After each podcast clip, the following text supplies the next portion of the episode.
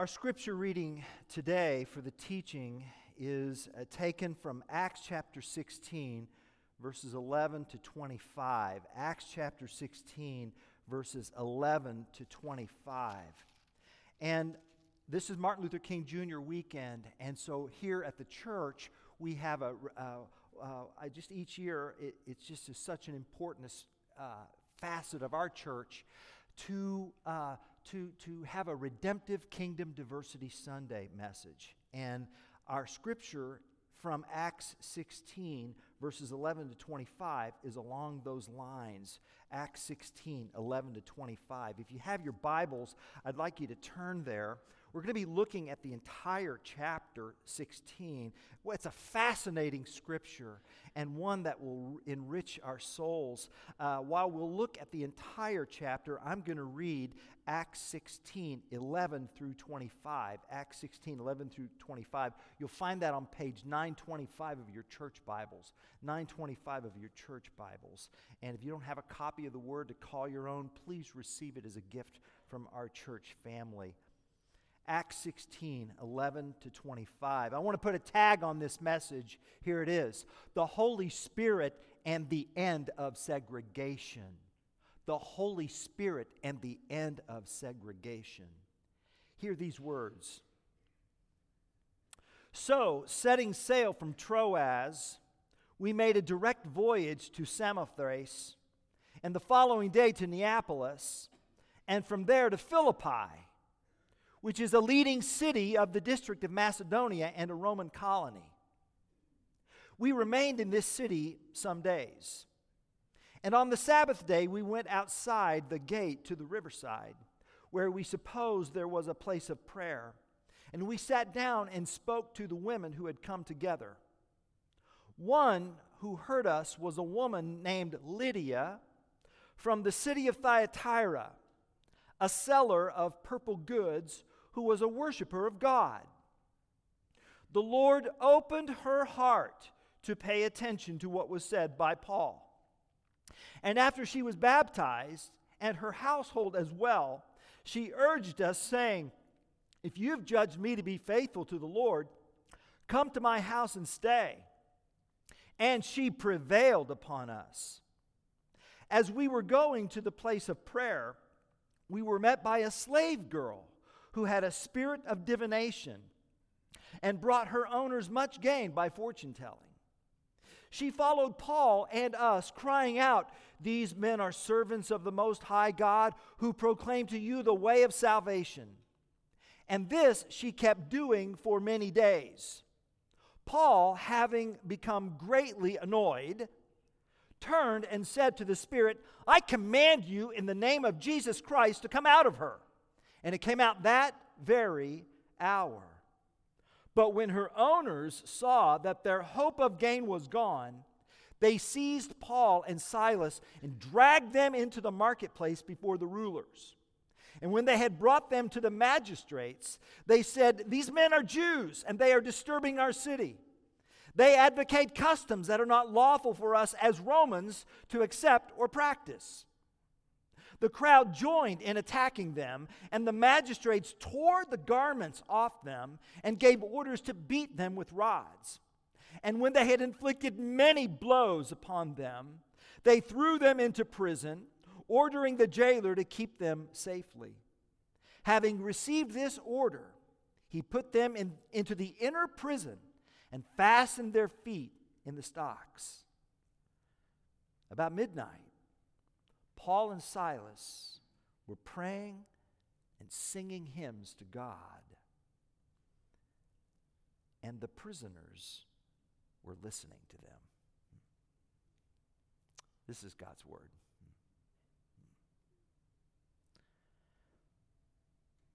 The Holy Spirit and the end of segregation. From a human standpoint, the end of segregation seems impossible.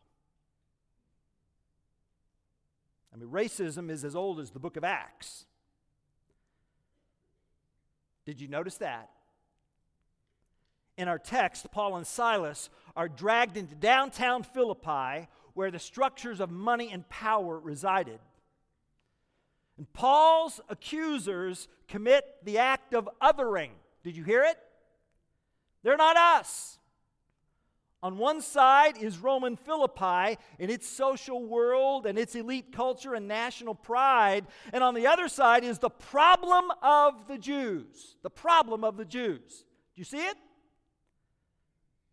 These men are Jews, we're Romans.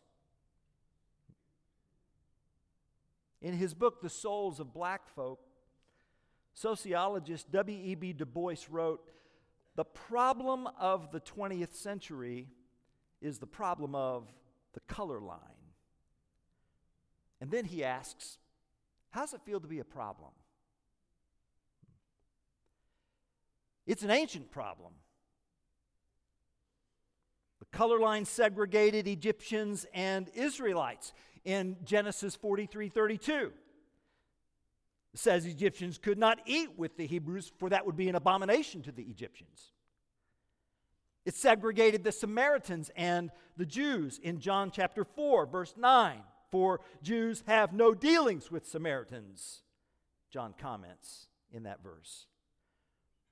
In, in modern times, the line segregates China and Japan and Nazi Germany and the Jews and Japan and South Korea and apartheid in South Africa, Hutus and Tutsis in Africa, and yes, Israel and Palestine today, in addition to America's own legacy of racism. The, the, the global problem of the color line stems from pride, from the man-centered sin of superiority, from the false human ideology of hierarchy, from the lie that our ethnic differences determine who's in and who's out. The, the universal impact of sin teaches that no human is immune from the temptation of racism. So yes, from a human standpoint, segregation seems just a, like an inevitability. But our text today is an invitation for us to experience God's reality. Our text today is an invitation to a coming kingdom where our ethnic distinctives are seen as gifts from God, stories to be celebrated, not problems to be tolerated. How can the distinct people groups of the world come together as one family to worship the triune God, Father, Son, and Holy Spirit? How can our lives display the beloved community? And the answer is by grace through faith in Jesus Christ. The answer is by the Holy Spirit, having the Holy Spirit's way in and through our lives so that our lives reflect the very love and life of Jesus Christ. Didn't we just sing it? It's not I, but Christ who lives in me. That's how. So Acts chapter sixteen invites us to the joy of God-given ethnic beauties. G K Chesterton, who mentored C S Lewis into Christianity, once said, "The Christian ideal has not been tried and found wanting. It has been found difficult and left untried." And yet the Word of God is stubborn. The Word of God insists that our ethnic distinctives exist to instill awe and wonder at the majesty of God's glory. God displays himself in and through his image bearers. And we can see this when we study the book of Acts. The book of Acts uh, is a thirty-year chronicle of global gospel expansion across the Roman Empire. And what I want us to see in these verses, first, I want us to just do a brisk review of what's going on in the book of Acts, setting the stage for this remarkable chapter as we hear the stories of various converts from various ethnic spaces and how Jesus Christ brought them together in one church.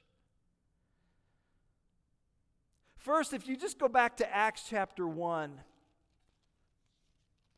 Jesus speaks in verse eight and says that You will receive power when the Holy Spirit comes on you, and you will be my witnesses in Jerusalem and in all Judea and Samaria and to the end of the earth.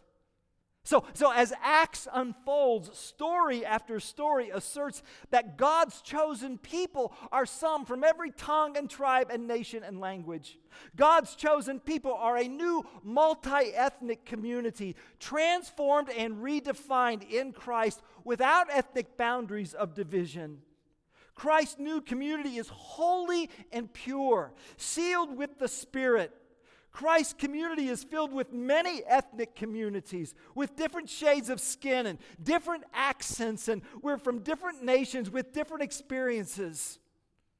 In Acts chapter two, when the Holy Spirit fell on Pentecost, there was a reversal of Babel. If you will recall, the Tower of Babel was where God confused uh, the people with different languages and spreading them out because of human pride. But in Acts chapter two, when the Holy Spirit comes on Pentecost, there's a reversal, and God's Spirit landed with tongues of fire, and the worshipers heard the mighty works of God in their own languages. Peter preached Jesus, and three thousand were baptized that day. Think about it. The Holy Spirit does not force the Pentecost crowd to hear the gospel in a single, universal, heavenly language. No! You need not hear the Word of God in the language of Jesus to know the Word of God. God's Word is translatable, and thus it's multilingual, and thus it's multicultural, and thus it's multi-ethnic. The Holy Spirit accommodates and lives in the multiplicity of human languages and cultures. Well, quickly now, when we go to the, the chapter eight of the book of Acts, the Ethiopian treasurer for Candace hears the gospel from Philip, a Greek deacon. And Philip baptizes this Ethiopian, and they become siblings in Christ. Oh, now, Acts chapter nine, Peter Peter meets with Cornelius, who is a Roman military officer. And Peter sh- shares Jesus, and, and Cornelius receives the Holy Spirit with tongues, and Peter baptizes him and his entire household. Peter, a Hebrew, gained a brother in Christ, a Roman. And then in Acts chapter fifteen, Paul testifies to the grace of Jesus Christ in his first missionary journey.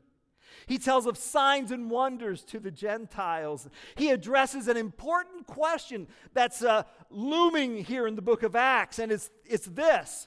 Must one become Jewish via circumcision before becoming a Christian? And the conclusion is firm.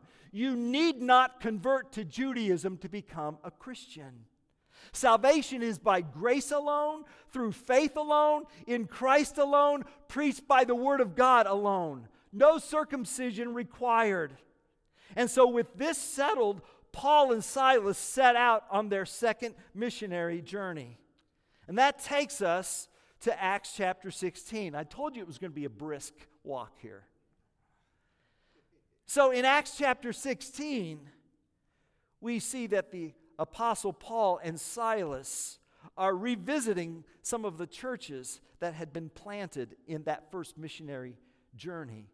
So in verse one, they go to Derbe, and then they go to Lystra. While they were in Lystra, the Scripture says that they met Timothy.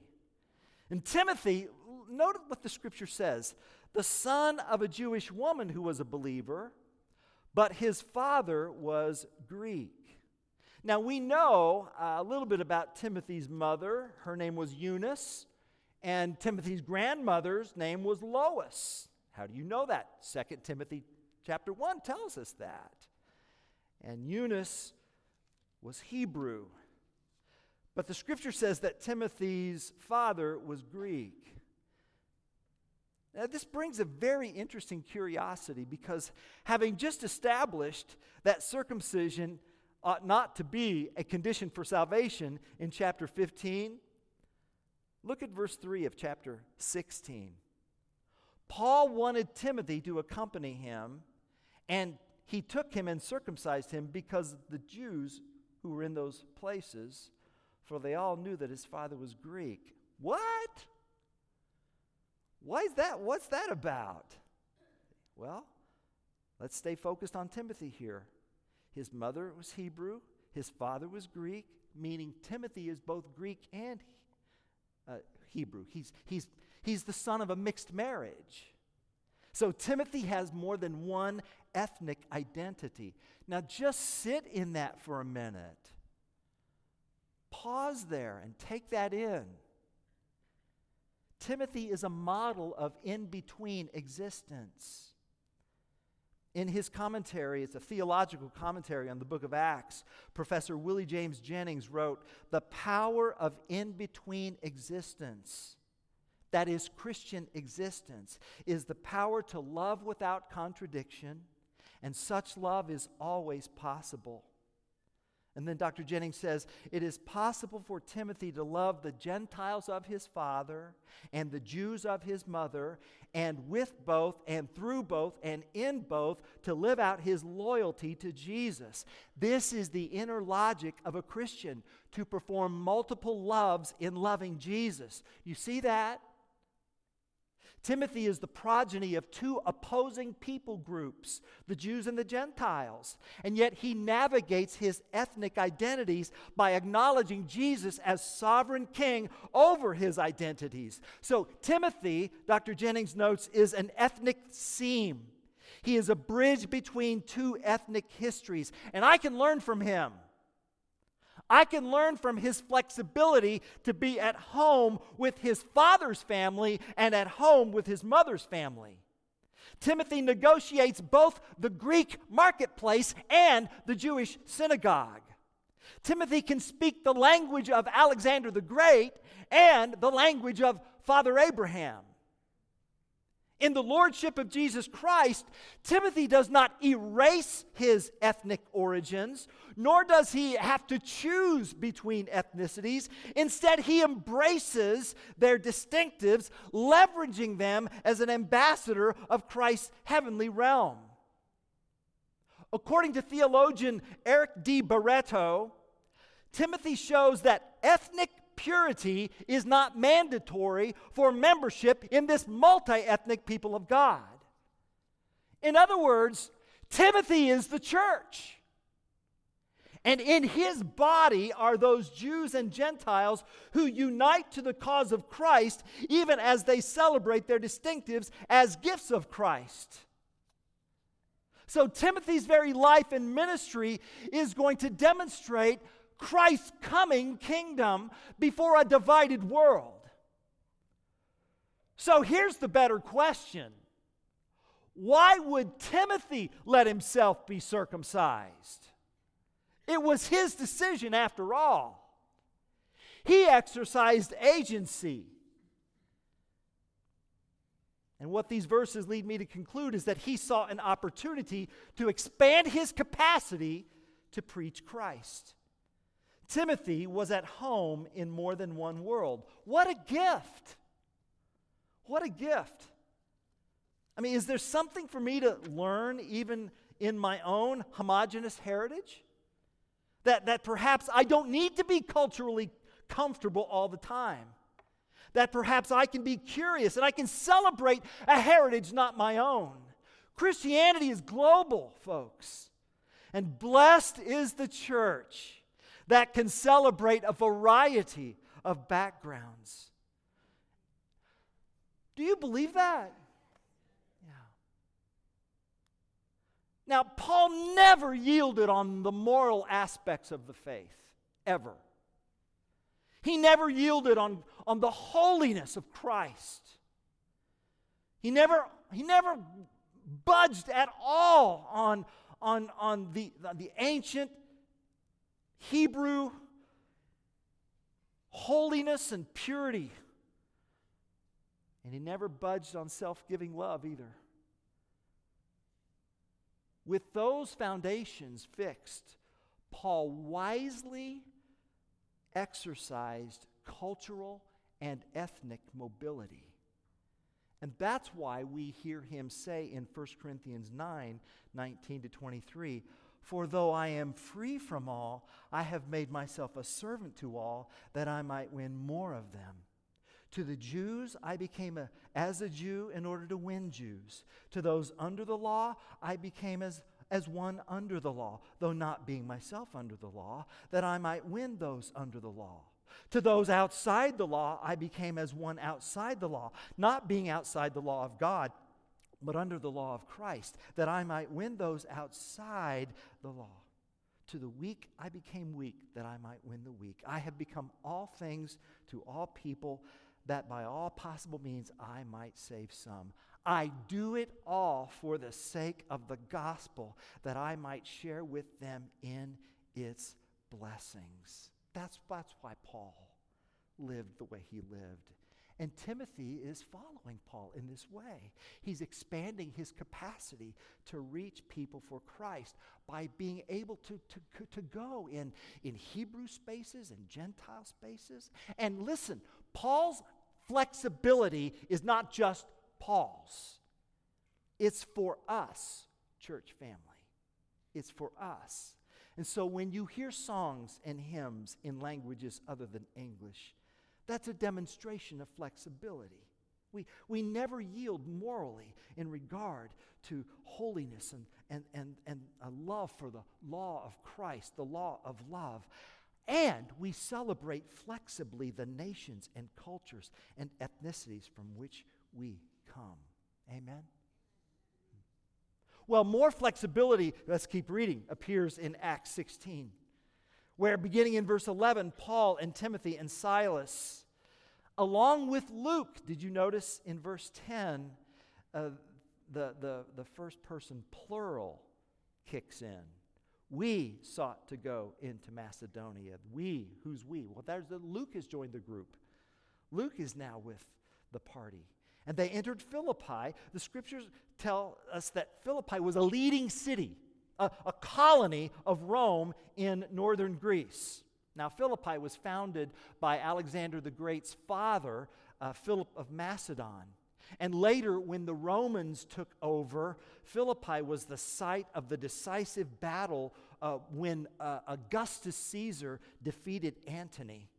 And as a reward to his faithful and loyal soldiers, Augustine granted Philippi the status of colony, and military veterans uh, were rewarded with, with property, and it became a tribute-free city. No taxes had to be paid to the emperor. Philippi, therefore, was very Roman. It was, it looked Roman. It felt Roman. It was a piece of Rome in Greece. There were about ten thousand residents there. And on arrival, the Apostle Paul and the team, they, they, don't, they don't find a synagogue. Uh, so they go to what Luke calls a place of prayer. A place of prayer. That's verse thirteen. And when they went to the place of prayer, that's where they found some worshipers. Look at verse thirteen. "And on the Sabbath day, we went outside the gate to the riverside, where we supposed there was a place of prayer. And we sat down and spoke to the women who had come together. One who heard us was a woman named Lydia from the city of Thyatira, a seller of purple goods, who was a worshiper of God." Now, in naming her, Luke identifies Lydia as a woman of status. You see, Thyatira was known for producing pricey purple-dyed fabrics, very expensive. And this signaled the upscale economy of Philippi, more like Michigan Avenue. And she's so successful that she even had a home in Philippi. But the most important thing that we hear about Lydia was that the Lord opened her heart.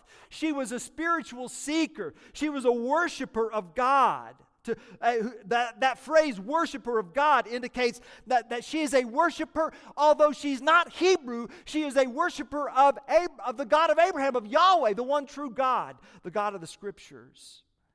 And so Paul came to that place of prayer, where Lydia was meeting with other women. And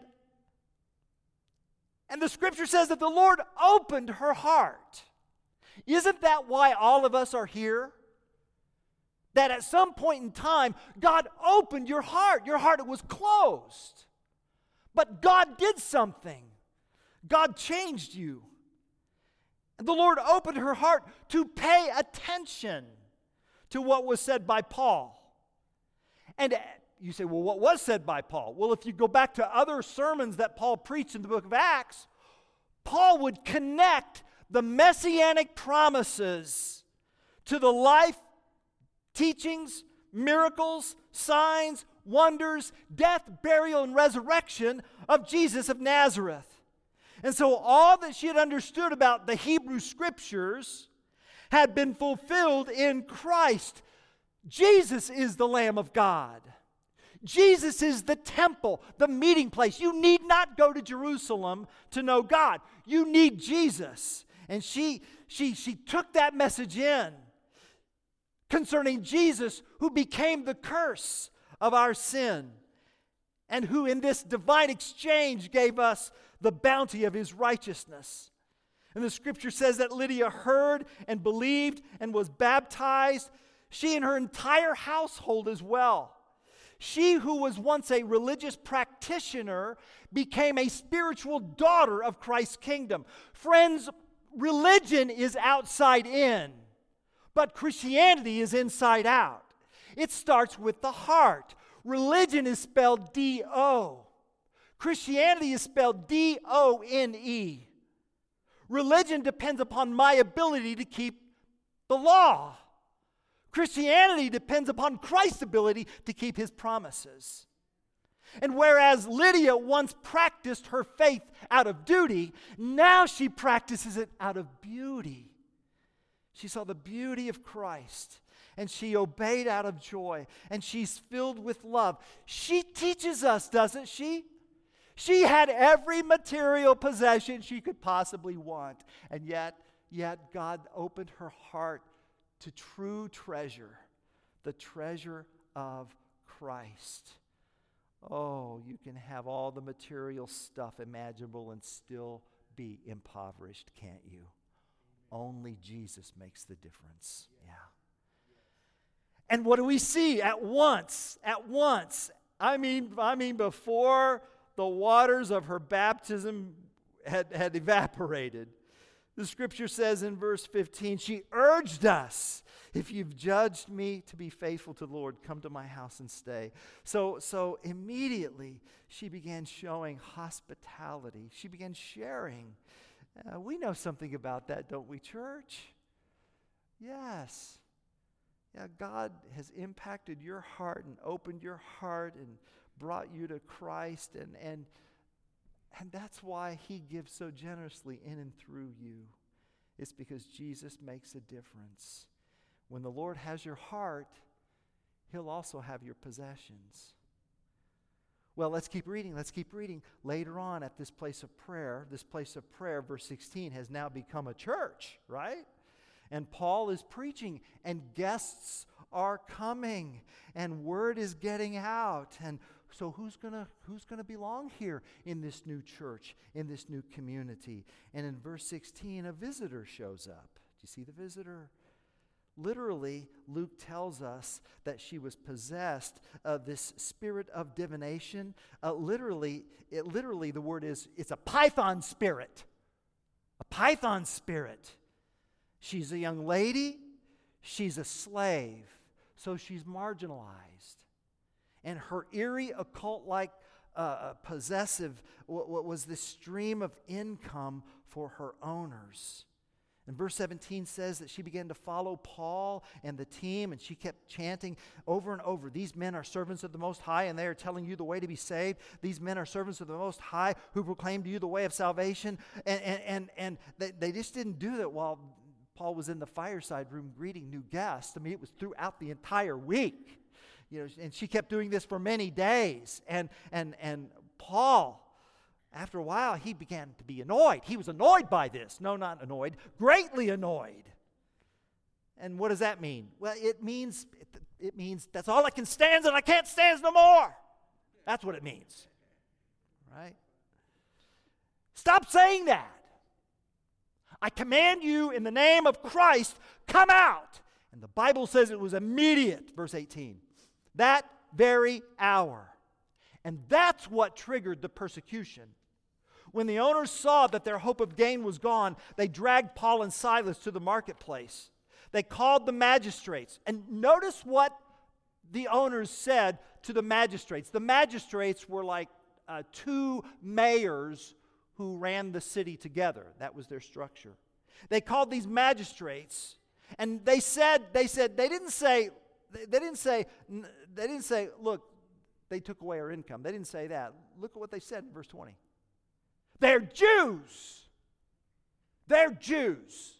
And we all know what Jewish people do. Jewish people cause trouble. Jewish people are against our way of life. They're Jews. We're Romans. You see that? They're Jews. We, they. We, they. And, and the, this xenophobic mob forms. And the magistrates attack Paul and Silas, ripping the clothes off their backs and beating them with rods and pinning their feet in stocks. It's painful. It's uncomfortable. They're hungry. And Scripture says in verse twenty-five, about midnight, Paul and Silas were praying and singing hymns to God. What a remarkable person the Apostle Paul and his associate Silas, how, what remarkable persons they were to have received all that they received there. And then Luke notes, they were praying and singing hymns to God. Not I, but Christ who lives in me. Not I, but Christ who lives in me. And, the, and, and listen, you never know when your prayers and hymns will be overheard, right? Scripture says that the prisoners were listening to them when suddenly uh, the, an earthquake. The earthquake happened, and and and this earthquake opened both chains and doors, and the Scripture says that everyone's bonds were unfastened. A reversal had occurred. You see that? God has overruled Rome, and now it's the jailer who's in the dark. It's the jailer who's full of fear. It's the jailer in need of rescue. Well, what's going to happen now? What's going to happen? Will will the will the inmates, will the maximum security inmates mob him? Will Paul and Silas slip away? That jailer's not waiting to find out. He's going to fall on his sword right away. He was prepared to kill himself. Verse twenty-seven, supposing that the prisoners had escaped. Verse twenty-eight, but Paul cried with a loud voice, do not harm yourself. We're here. We're not going anywhere. Now imagine the leadership of the Apostle Paul, who by his example compelled the other prisoners to stay put. And the light of Paul's words shined in the, in the night of this jailer's soul. And this jailer became an, an unexpected recipient of grace. Though abused and chained, Paul and Silas repaid evil with good. I like how Tim Keller, the late Tim Keller, put it. Paul and Silas had no need to get their freedom at the expense of the jailer's life because they already had their freedom at the expense of Jesus' life. Amen. The one who had locked them up now sought to be unlocked. And he cried out, what must I do to be saved? Get me out of this mess. What do I have to do? What do I have to... And here's what. Here's the work that you have to do. Verses thirty-one and thirty-two. It is the work of faith. Believe in the Lord Jesus, and you will be saved, you and your household. And they spoke the word of the Lord to him and to all who were in his house. And then came the baptisms, and then came the washing of Paul and Silas's wounds. One old preacher from centuries and centuries ago, his name was John Chrysostom. It says Paul washed, and then Paul was washed. Yeah. And after that came more hospitality. The jailer served them meal, and the Scripture says he rejoiced. You see that? Verse thirty-four. He rejoiced along with his entire household that he had believed in God. His life was changed. Do you see what's going on here? Different backgrounds. You've got Lydia. You've got this slave girl. You've got this jailer. They're all from different backgrounds, but they're hearing the gospel of Jesus. Oh, yeah. Yeah, yeah, yeah. And then the morning came. And in the morning came, verse thirty-five says that the magistrates sent the police, and the police said to the jailer, go ahead and release those prisoners. Go. Tell them they can go, run along, don't cause any more trouble, and they can leave at peace. And then the magistrates said this to the police, and the police said this to the jailer, and the jailer said this to Paul and Silas, you can go now. And Paul said, absolutely not! Absolutely not. They beat us publicly. They put us in prison without due process. If they want to leave, they need to come down and release us on their own. We're no troublemakers. We're no threat to this Roman colony. And then they say this. We are Romans. We are Romans. It was your job to protect us, and yet you dishonored us. You publicly shamed us. You incarcerated us on the accusations that we are not like you. We are you. You see what Paul's doing? He's navigating his own ethnic identities in the service of King Jesus. For Paul, being Jewish and being Roman are not at odds. Paul need not disavow his ethnic composite to serve Christ. And when the magistrates heard that, they trembled like the earth trembled the night before. They're Romans. They're Romans? Did we just violate the civil rights of Romans? Did we just make baseless ethnic assumptions? Did, did, verse thirty-eight says, they were afraid. They were afraid. So they so they came and they apologized to them. Scripture says in verse thirty, they took them out. Look, look, look, we are really sorry. Please don't, please don't, don't say anything. This is this won't happen again. We just didn't know. We just didn't know. And some of you are saying, why didn't Paul tell them that ahead of time? Hold that question. So they're taking Paul and Silas out to the gates of the city. People are awake now. It's public. They're witnessing this spectacle. Look, let, let's get you on your way. Let's put all this behind him. Verse thirty-nine says, they asked them to leave the city. And Paul's, Paul didn't say this, but his actions said this. We'll leave when we're good and ready. We're Romans. Okay? Because what, what happened just then? They went back to Lydia's house, didn't they?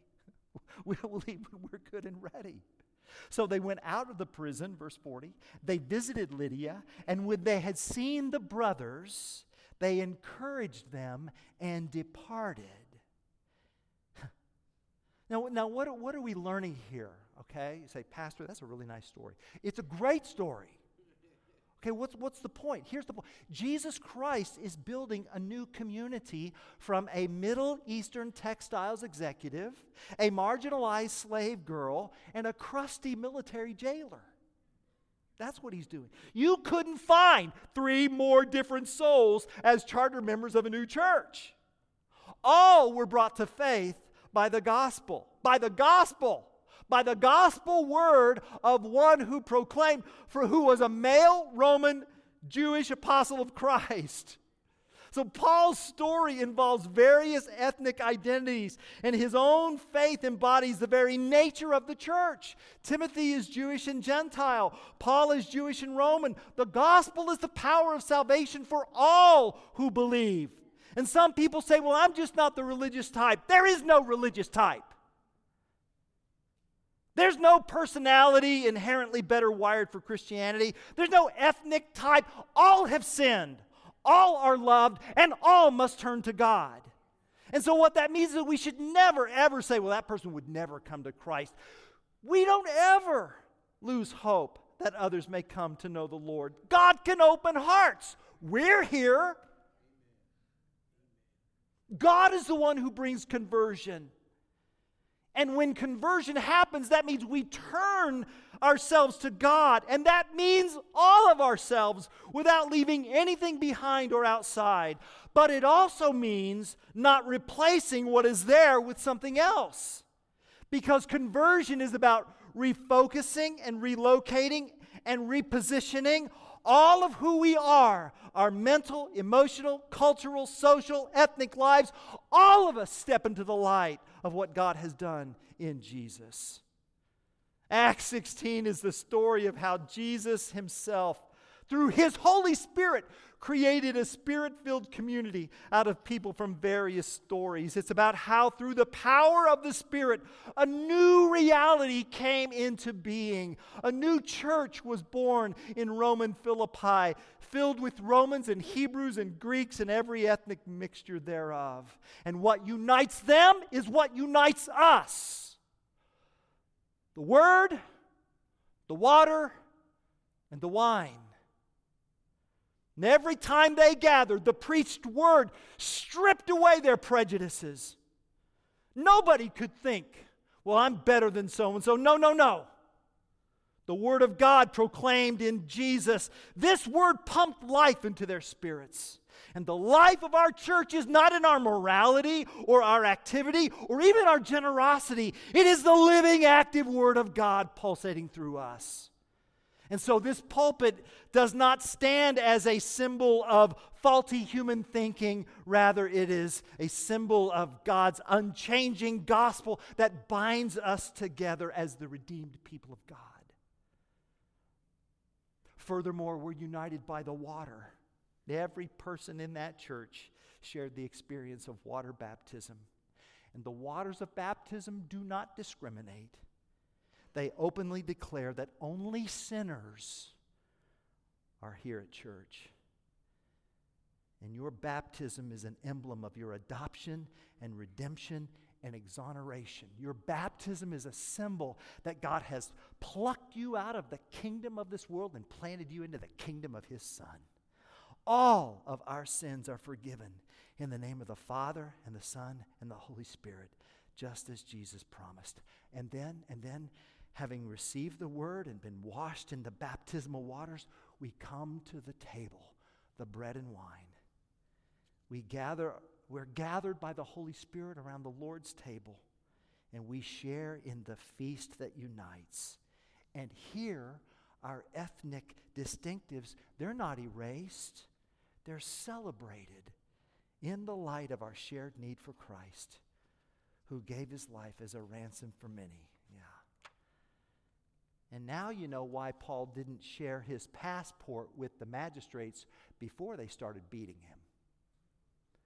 Because he did not want the church to think that you had to have the privileges of Roman citizenship in order to be a Christian. You just need, and we just need, Jesus. He is all we need. Amen? I'm done. Mm. Heavenly Father, thank you so much. Oh God, help us not just to be hearers of your word, but doers. Change us, cleanse us, come alive in us, so that we can truly say, it's not I, but Christ in and through me. Thank you. We love you. We praise you. All glory to you, King Jesus. In your name we pray, and the church said.